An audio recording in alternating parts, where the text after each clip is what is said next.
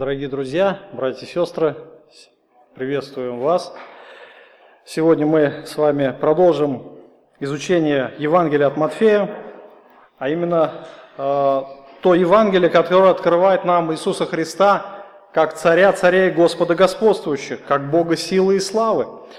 И когда мы смотрим на Христа, то, как вы думаете, какое качество Иисуса поможет или побудит нас к послушанию Ему или к посвящению себя Ему.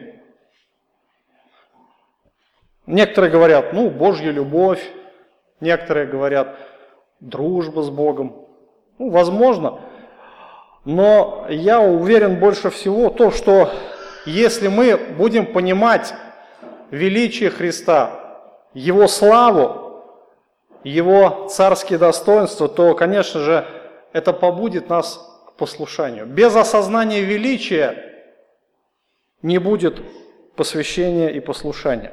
Представьте себе ситуацию, ну, например, какого-нибудь президента или царя, а, от чего будет зависеть успех соблюдения законов в государстве, когда правит какой-то царь?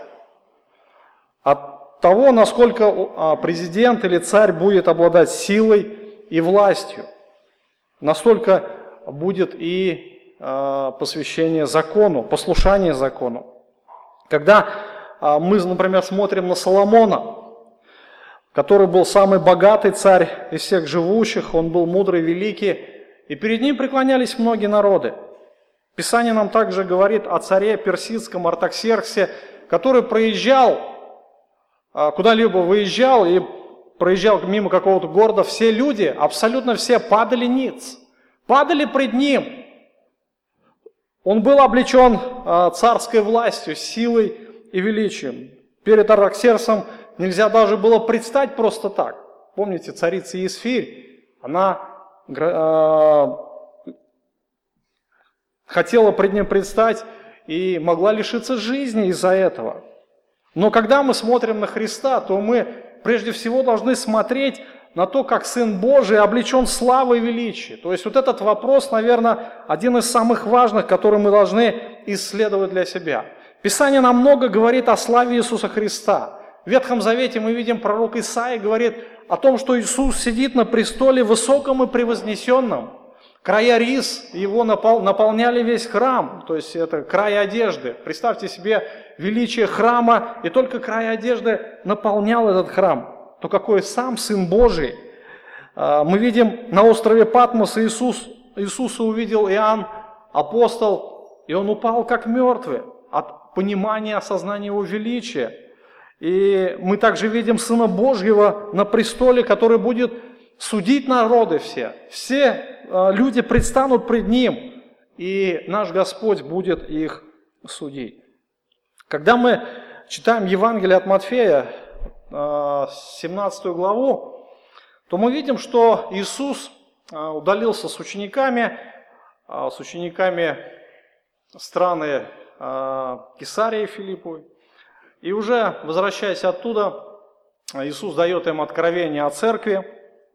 И для учеников, конечно, а, встал вопрос, как же и дальше, потому что Господь начал говорить, открывать свою жизнь, то, что ему предстоит а, пройти страдания, а, претерпеть смерть, но также и воскреснуть. Ученики, конечно же, ждали другого Христа. Они были научены книжниками, учителями закона о том, что Христос должен прийти в царском своем величии, восстановить царство Израиля, повергнуть всех язычников, и Царство Божие а, наступит тогда во всей величии и красоте. И, конечно же, страдающий Христос не входил в планы учеников. Если Христос будет страдать, то, наверное, и ученикам тоже достанется, да, тоже, и им также предстоит пострадать. И для них стал вопрос, а затем ли Христом они пошли? От, а, Такого ли Христа они ждали, и их ожидания а, исполнятся ли вообще? Может быть, они обманывались, и Господь, конечно же, знал их сердца, и Он взял троих учеников, Он поднялся на гору и предстал и в небесной славе. То есть вид лица его изменился, он преобразился. Вот это слово преображение, буквально от этого слова происходит а, современная метаморфоза, то есть изменение качества, изменение а, внешности, то есть изменение самой сущности.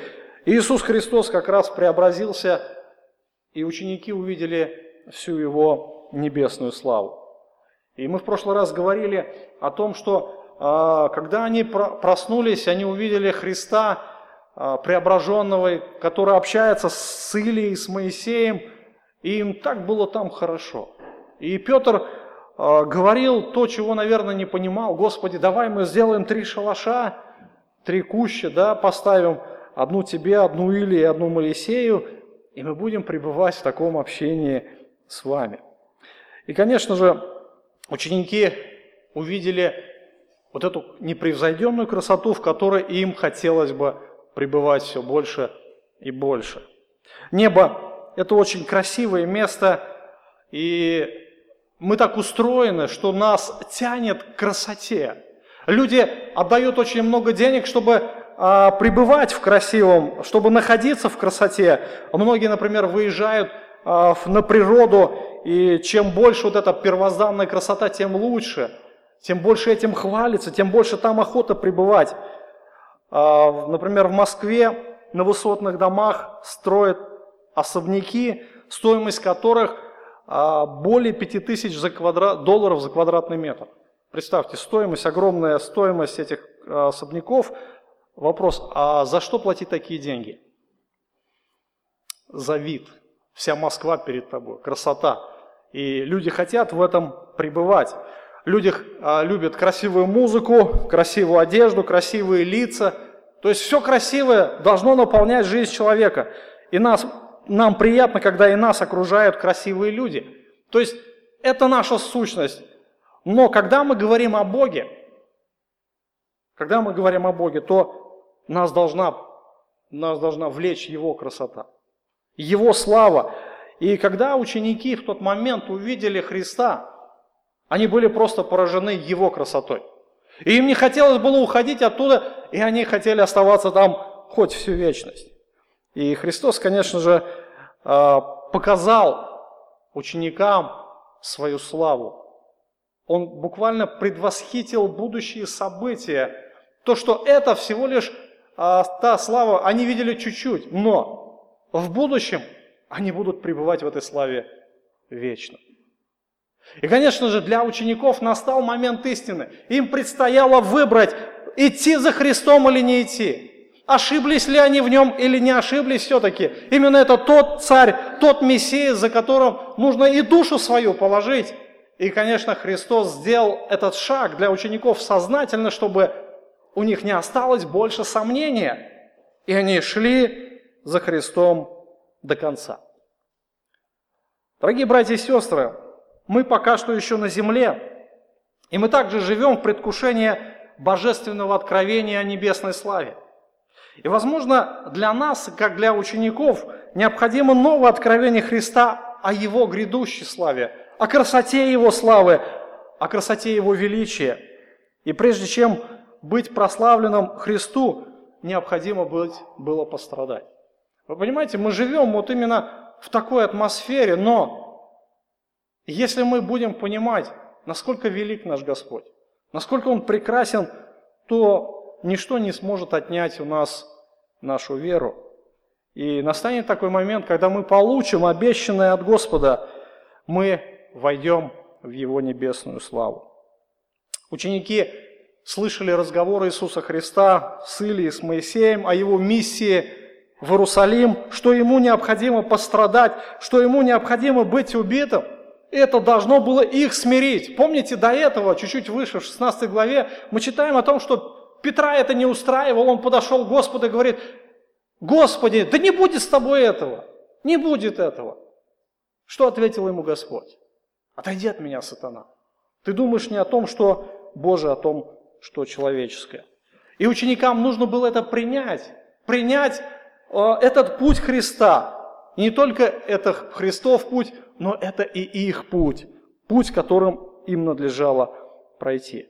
Если Христос будет страдать, то и они будут страдать. И, конечно же, такая перспектива им мало понравилась. Но, несмотря на это, они должны будут идти в Иерусалим и перенести все, что приготовил для них Господь вместе с их любимым учителем. Давайте мы еще раз откроем это место а, Священного Писания, 17 глава и один стих из 16 главы а, Евангелия от Матфея. «Истинно говорю вам, есть некоторые из стоящих здесь, которые не вкусят смерти, как уже увидят Сына Человеческого, грядущего в Царстве Своем. По прошествии дней шести взял Иисус Петра, Иакова и Иоанна, брата его, возвел их на высокую гору одних и преобразился пред ними, просияло лицо его, как солнце, одежды же сделались белыми, как свет. И вот явился им Моисей и Или, беседующие. При всем Петр сказал Иисусу, «Господи, хорошо нам здесь быть, если хочешь, сделаем здесь три кущи, тебе одну, Моисею одну, Или одну». Когда он еще говорил это, Облако светлое осенило их, и вот голос из облака глаголющий, «Это есть Сын мой возлюбленный, в котором мое благоволение. Его слушайте». И, услышав, ученики пали на лица свои и очень испугались. Но Иисус, приступив, коснулся их и сказал, «Встаньте, не бойтесь».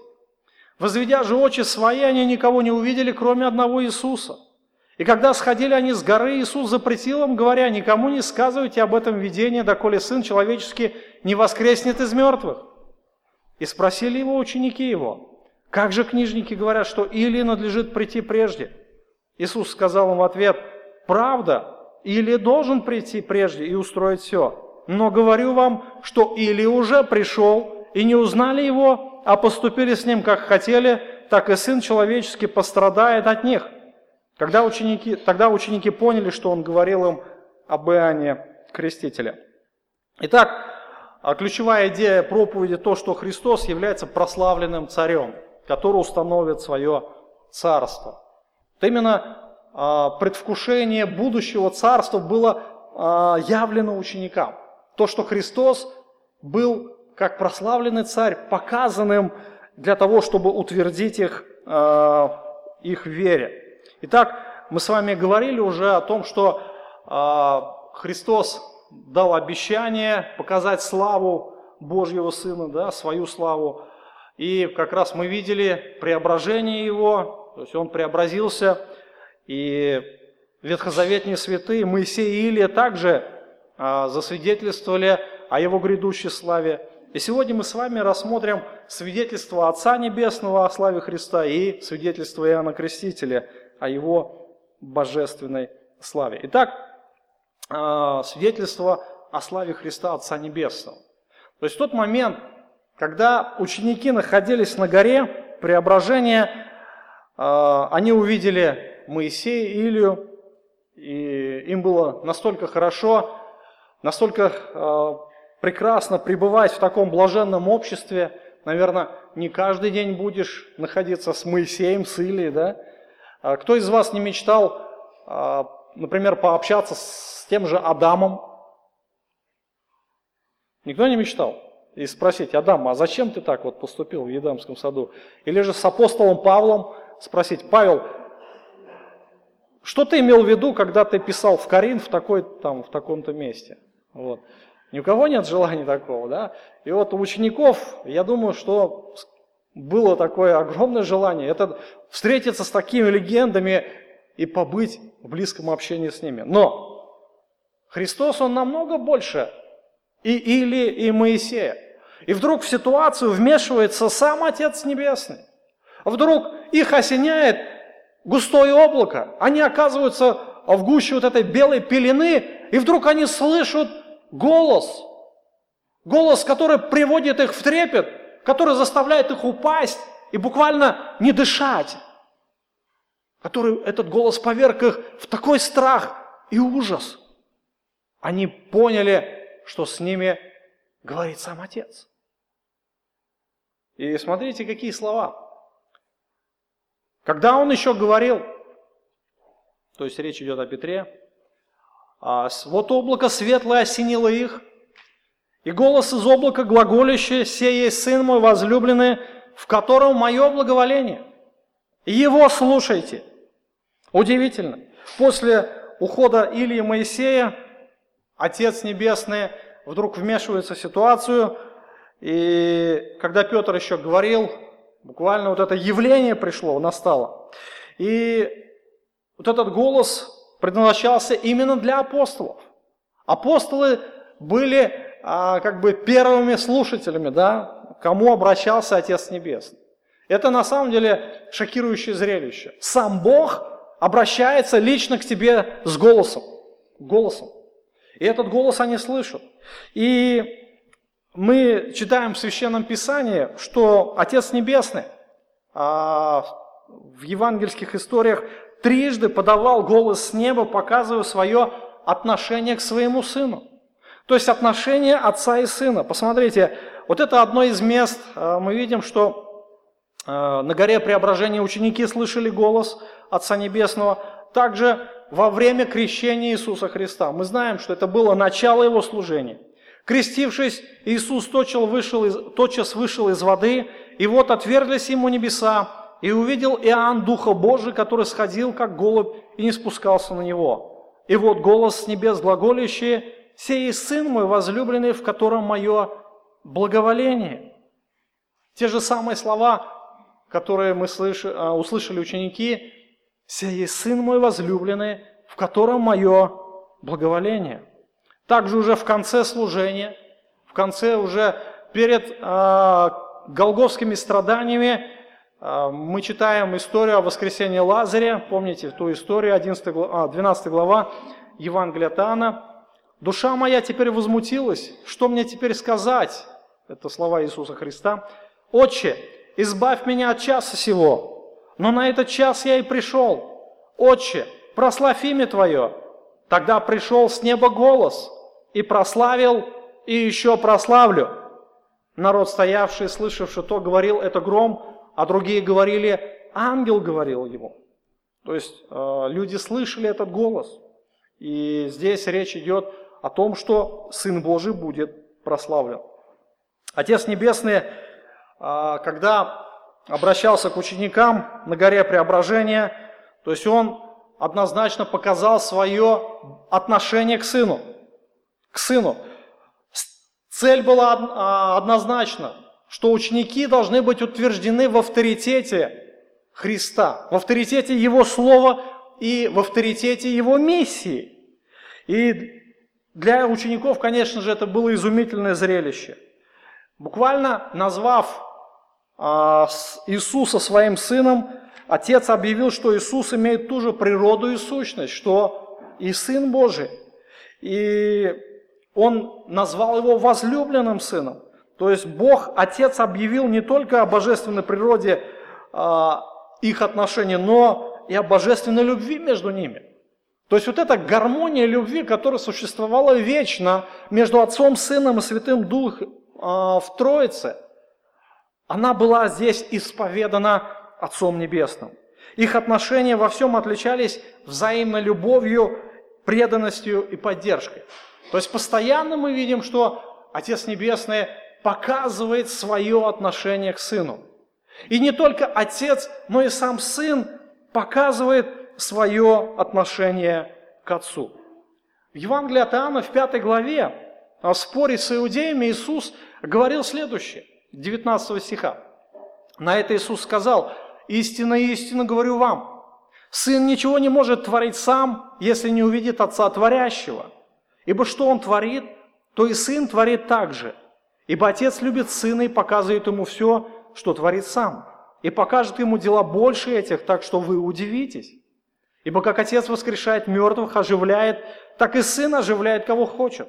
Ибо Отец не судит никого, но весь суд отдал Сыну, чтобы все чтили Сына, как чтут Отца. Кто не чтит Сына, тот не чтит и Отца, пославшего Его. Можно продолжать и дальше а, рассуждение Христа именно об идентичности их мышления, их природы, их отношений, их дел, но прослеживается ясная картина. Отец и Сын. Они действуют в полной гармонии. Они живут в абсолютной гармонии между собой. Посмотрите, Иисус говорит о делах, о делах, которые а, совершает Отец и совершает Сын. А, что творит Иисус, Сын Божий, то творит и Отец. Что творит Отец Небесный, то творит и Сын Божий. То есть все это равенство было явлено в делах. Дальше он говорит о суде, о том, что Отец весь суд отдал Сыну. То есть Бог Отец настолько доверяет, что нисколько не сомневается в праведности суждения Божьего Сына. Весь суд отдал Сыну. Сын Божий будет производить суды. Сын Божий будет воскрешать кого к жизни, а кого к осуждению, к смерти. Сын Божий будет судить каждого человека. А, в последний день, в последний а, день пред ним предстанут все народы. Каждый получит свое воздаяние. И все будут воскрешены. Сын Божий, Он имеет право судить. И также поклонение, чтобы все чтили Сына, как чтут Отца. То есть а в Израиле у иудеев очень ясное а, понимание поклонения, что нужно поклоняться только одному Богу. Отец и Сын имеют равенство в своей божественной природе. Поэтому Сын Божий, Он принимает поклонение. И мы, люди, мы должны поклоняться Божьему Сыну. Когда Отец Небесный обращается к ученикам, Он очень ясно показывает свое отношение к Сыну Божьему. Что для них нет большего авторитета, как только Сын Божий Иисус Христос. Для них э, Моисей и Илия – это, конечно же, большие люди, да, большие пророки, но они ничтожны в сравнении с Сыном Божьим. И он, обращаясь к трем ученикам, возможно, особенно к Петру, отец э, как бы говорит, его слушайте, его слушайте, его слова для вас высоченный авторитет. По сути, он говорит, если сын говорит вам, что он должен идти в Иерусалим, чтобы пострадать и умереть, его слушайте. Верьте ему. Если он говорит вам, что воскреснет в третий день, верьте ему.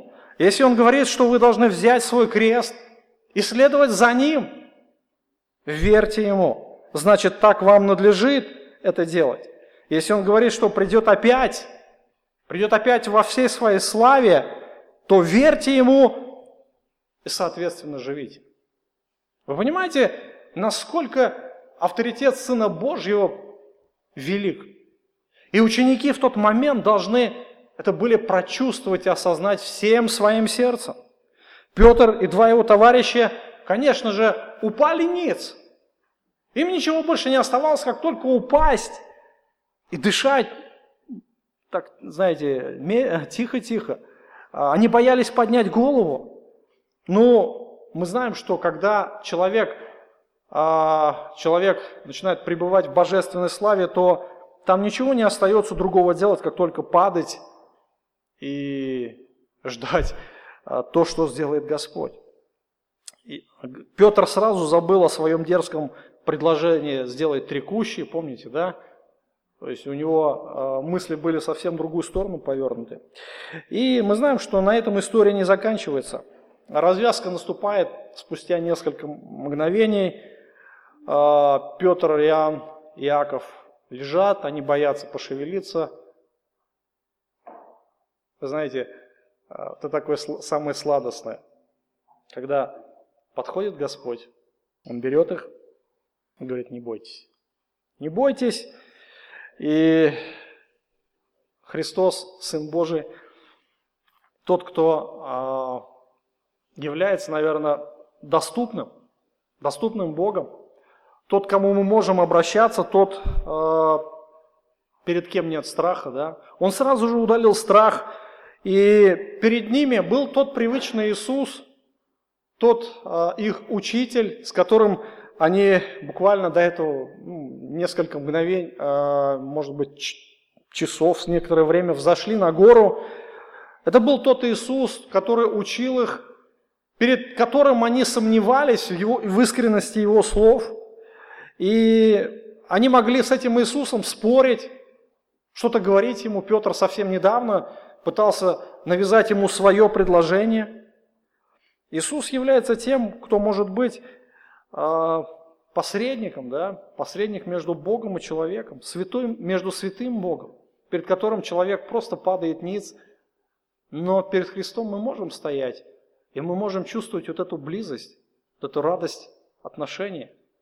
Перед Христ... э, стоя рядом с, с Христом, нам не нужно бояться Бога, потому что Бог во Христе становится таким близким, любимым. Вы знаете, как это хорошо знать Христа? Не зная Христа, вы встретитесь со святым Богом. Вы встретитесь с Богом судьей, не зная Христа, вы будете всю жизнь жалеть, всю вечность жалеть о том, что вы не встретились с Ним в этой жизни. Поэтому э, нам необходимо понимать, кто такой Иисус Христос. Это не просто человек, это не просто тот, с кем мы можем просто общаться так просто, так доступно, но это и святой Бог. И Ему нужно поклоняться. А, один из толкователей пишет следующее. Каждый верующий должен испытывать а, своего рода духовное напряжение от осознания как благодати Господа, так и Его величия, как Его любви, так и Его справедливости, как Его дружбы, так и Его господства. С одной стороны, он радуется, находясь в любви, в общении со своим Господом, благодаря Его милости и доброте, а с другой, когда он созерцает Божью святость и праведность, в нем живет благоговейный страх – и когда верующий живет в послушании Богу, он испытывает покой в его присутствии. Но если он не послушен Богу, он будет в ужасе от этого присутствия. И во Христе воплотилось как раз вот это совершенство и святость, и Божья любовь, справедливость и милость, суд и праведность, а также а, милосердие Божие – и мы можем смело входить в Божье присутствие благодаря Иисусу Христу. Это хорошая новость для каждого из нас, для каждого грешника, который действительно трепещет перед святым Богом. Когда все закончилось, ученики увидели другого Иисуса, привычного им Иисуса, и он подошел, коснулся и сказал, встаньте и не бойтесь. Иисус был, опять же, прежним, Иисус был доступным, и они его уже не боялись, и Господь знал их сердца, знал их состояние, Он знал подход а, каждому из них. Он знает подход и к каждому из нас, дорогие друзья. Он знает, чем мы живем, чего мы боимся. Он знает наше отношение к Нему, и Он знает, как подойти к лично к нам. Поэтому идите к Нему, идите, откройте перед Ним свое сердце, и вы получите Божью благодать. Когда они увидели все происходящее, конечно же, в их сердцах было сильное желание побежать и рассказать всем, рассказать всем о Его величии, о Его могуществе, о Его мессианстве, о том, что Он царь Израиля. Но Господь, опять же, видя их намерения, останавливает их и говорит, никому не рассказывайте до тех пор, пока я не прославлюсь пока я не воскресну. И, конечно же, ученикам было трудно это сделать. И если бы они рассказали об этом событии, многие те, кто поверил бы им, у многих бы было желание пойти и сделать его царем. И мы уже знаем, что таких попыток у Христа было несколько, когда люди хотели просто сделать его царем Израиля, просто так, нечаянно, но у Господа были другие цели.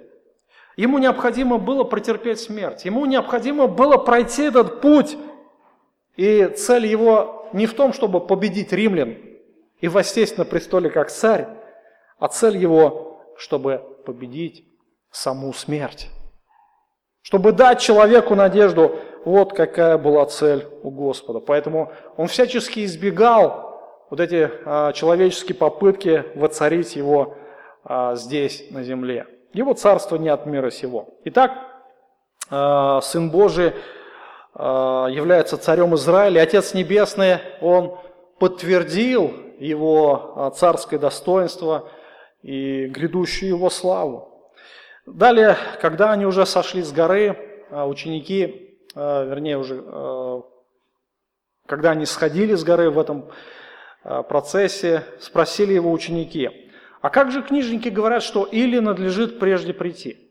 Иисус сказал им в ответ, правда, или должен прийти прежде и устроить все, но говорю вам, что или уже пришел и не узнали его, а поступили с ним, как хотели, так и Сын Человеческий пострадает от них. Тогда ученики поняли, что он говорил им об Иоанне Крестителе.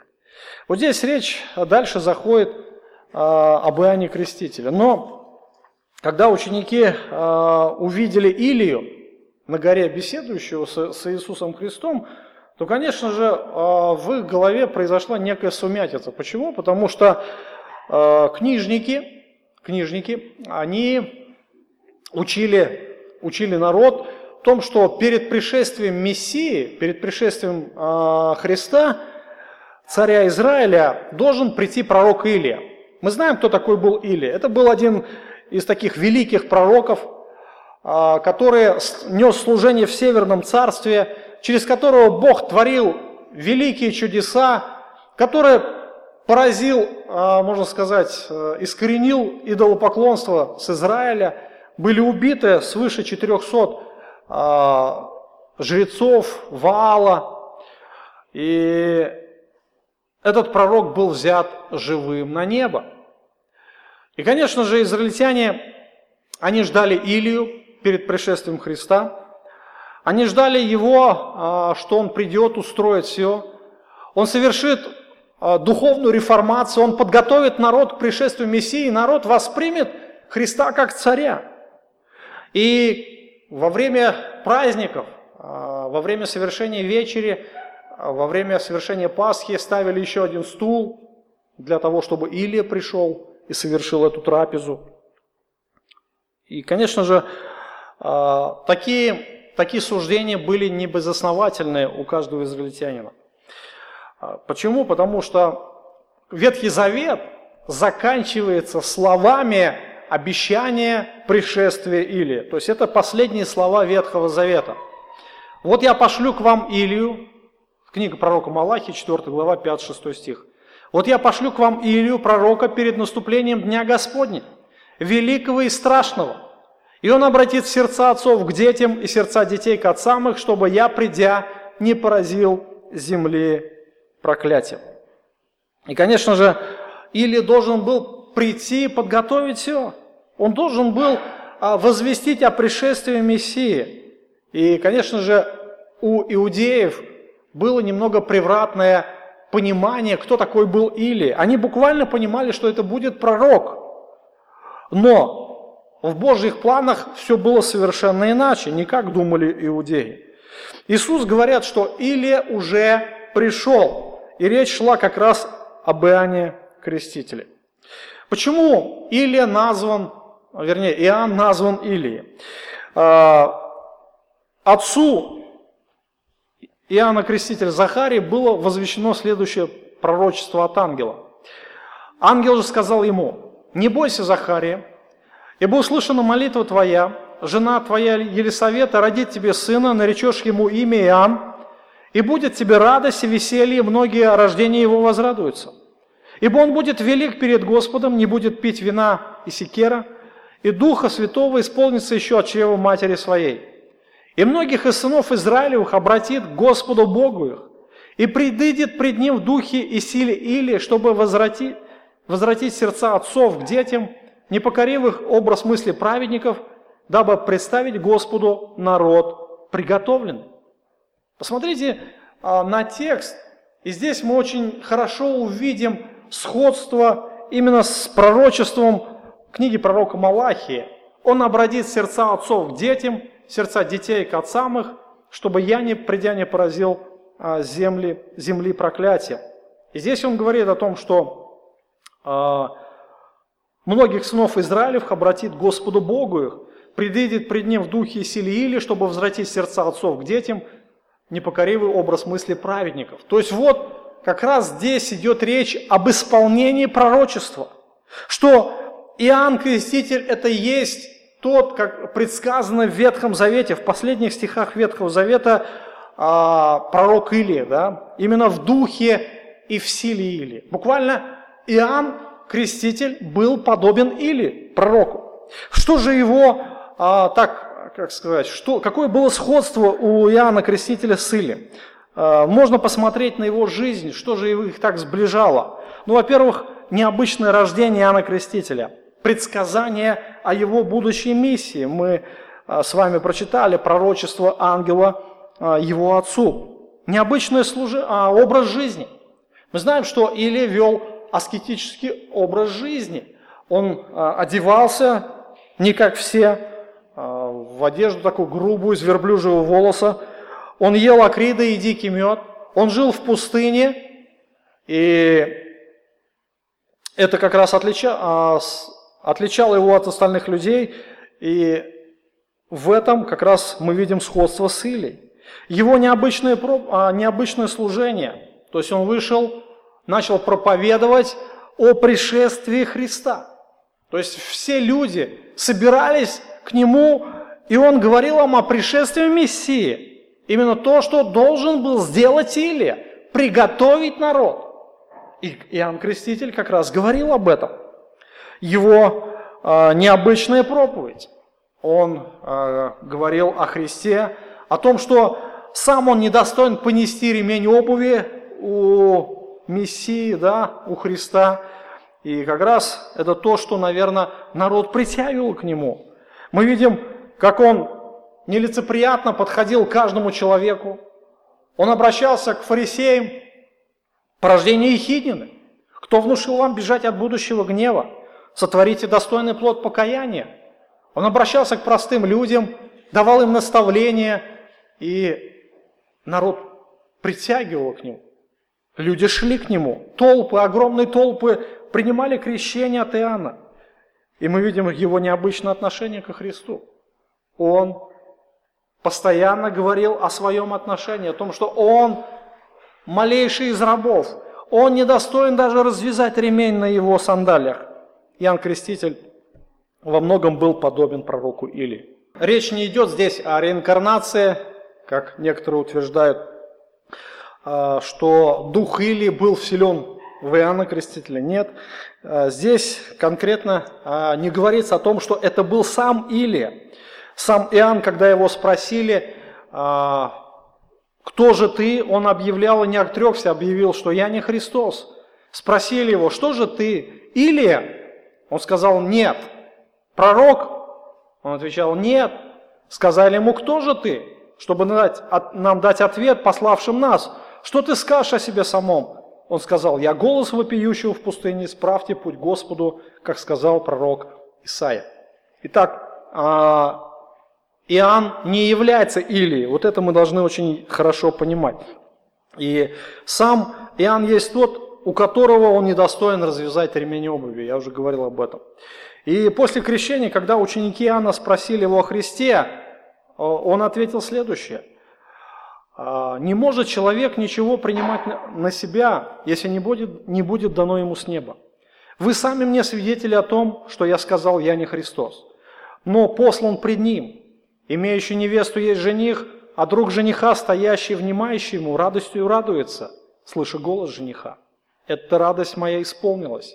Ему должно расти, а мне умоляться. Приходящий свыше и есть выше всех, а сущий от земли земной и есть, и говорит, как сущий от земли. Приходящий с небес есть выше всех, и что он видел и слышал, о том и свидетельствует, но никто не принимает свидетельство его. Принявший его свидетельство с этим запечатлел, что Бог истинен, ибо тот, который послал, которого послал Бог, говорит слова Божьи, ибо не мерую дает Бог Духа. Отец любит Сына и все дал в руку Его, верующий в Сына имеет жизнь вечную, а неверующий в Сына не увидит жизни, но гнев Божий пребывает на нем. Итак, мы видим в том, что а, Иоанн Креститель говорит о Христе, в том, что Он пришел с небес, что Ему должно расти, а Ему умоляться. И, конечно же, а, Иоанн исполнил свою миссию, он возвестил им о Христе, и для учеников должно было стать ясно, что Илия уже пришел. Ученики поняли, что он говорил им об Иоанне Крестителе. И Христос добавляет, что поступили с ним, как хотели. Народ не узнал Илью, народ не узнал его свидетельство, или, вернее, не хотел слышать его свидетельство, и в результате они не только не распознали Иоанна, как того, кто пришел в духе и силе, или, но они не распознали своего царя и Мессию. Иисус так и говорит о том, что э, поступили с Ним, как хотели, так и Сын Человеческий пострадает от них. И ученики в тот момент получили ясное свидетельство о том, что предстоит, э, какой путь предстоит пройти Иисусу Христу. Итак, э, служение Иоанна Крестителя в тот момент уже было завершено, мы знаем, он был обезглавлен. Он должен, а, он сделал то, что ему нужно было сделать, а именно возвестить о пришествии Мессии, подготовить народ к встрече со своим царем. И Иоанн засвидетельствовал о грядущей славе Иисуса Христа. И для учеников а, в тот момент стало ясно, что Илия уже был. Вначале они, когда увидели Илию, у них возник вопрос, Илия же не пришел, если ты Христос, если ты говоришь о том, что а мы тебе должны повиноваться, за тобой идти, то где Илия? Где Илия? Они буквально спросили Христа об Илии. Иисус объяснил им, кто такой Илия, его служение и его миссию. Итак, а, Господь возвещает о грядущей славе Иисуса Христа. Для учеников – Настал этот момент истины, они были уже твердо а, утверждены в этой истине, что Христу нужно доверять, что за Христом стоит следовать, и Христу нужно посвятить свою жизнь. Настанет момент, когда и ученики также войдут в славу Небесного Отца. Настанет момент, когда они будут наслаждаться красотой славы Божьего Сына. Они будут не только временно созерцать ее, но они будут пребывать в этом всю вечность. Дорогие братья и сестры, настанет момент, когда и мы с вами войдем в славу Сына Божьего и будем наслаждаться созерцанием Его красоты. Мы будем всю вечность пребывать в блаженном присутствии Божьем. И Господь и нас сделал наследниками своей славы, так что мы будем вечно также наслаждаться общением с Ним, но более того, общением друг с другом. Посмотрите на слова, записанные в 1 Иоанна, 3 глава, 2 стих. «Возлюбленные, мы теперь дети Божьи, но еще не открылось, что будем. Знаем, что только когда откроется, будем подобны Ему, потому что увидим Его, как Он есть». Иисус не только будет пребывать в этой славе, но Он даст эту славу нам. Мы уподобимся Ему, и мы будем прославлены. Подумайте, мы будем обличены этой божественной славой. И эта слава не наша, это слава Его. И мы будем созерцать эту славу не только у Сына Божьего, но еще у друг друга. Представьте, какое блаженство находиться в общении с такими людьми. Это будет не только внешняя красота, это будет не только внешнее сияние, это будет внутренняя красота, которая преобразит нас окончательно в последний день. И, безусловно, для учеников этот момент, момент преображения Иисуса Христа стал переломным. Они уже никогда не будут сомневаться в мессианстве Христа. И это свидетельство они пронесли до конца своей жизни. Спустя много времени, спустя а, долгого времени, уже, можно сказать, на закате своей жизни, они все еще говорили о преображении Иисуса Христа. Евангелист, а, евангелист Иоанн, он сказал, «Слово стало плотью, обитало с нами полной благодати и истины, и мы видели славу Его, как славу единородного от Отца. Апостол Иоанн говорит о той славе, которую он созерцал, которую он видел. Апостол Петр также в своем послании пишет, Мы возвестили вам силу и пришествие Господа нашего Иисуса Христа, не по хитро сплетенным басням, последуя, но быв очевидцами Его величия. Ибо Он принял от Бога Отца честь и славу, когда от велелепной славы пронесся к Нему такой глаз, «Все есть Сын мой возлюбленный, в котором мое благоволение». И этот голос, принесшийся с небес, мы слышали, будучи с Ним на святой горе. Для учеников это было потрясающее зрелище, которое оставило печать, оставило след на всю оставшуюся жизнь. И они принесли это свидетельство до конца своих дней. Братья и сестры, Господь дал нам великие чудные обещания. И последнее, что хочется сказать, это наставление апостола Петра. Возрастайте в благодати и познании Господа нашего и Спасителя Иисуса Христа. Ему слава и ныне, и в день вечный возрастайте. То есть от того, насколько вы будете понимать Иисуса, от того, насколько вы будете созерцать Его красоту, настолько изменится ваша жизнь.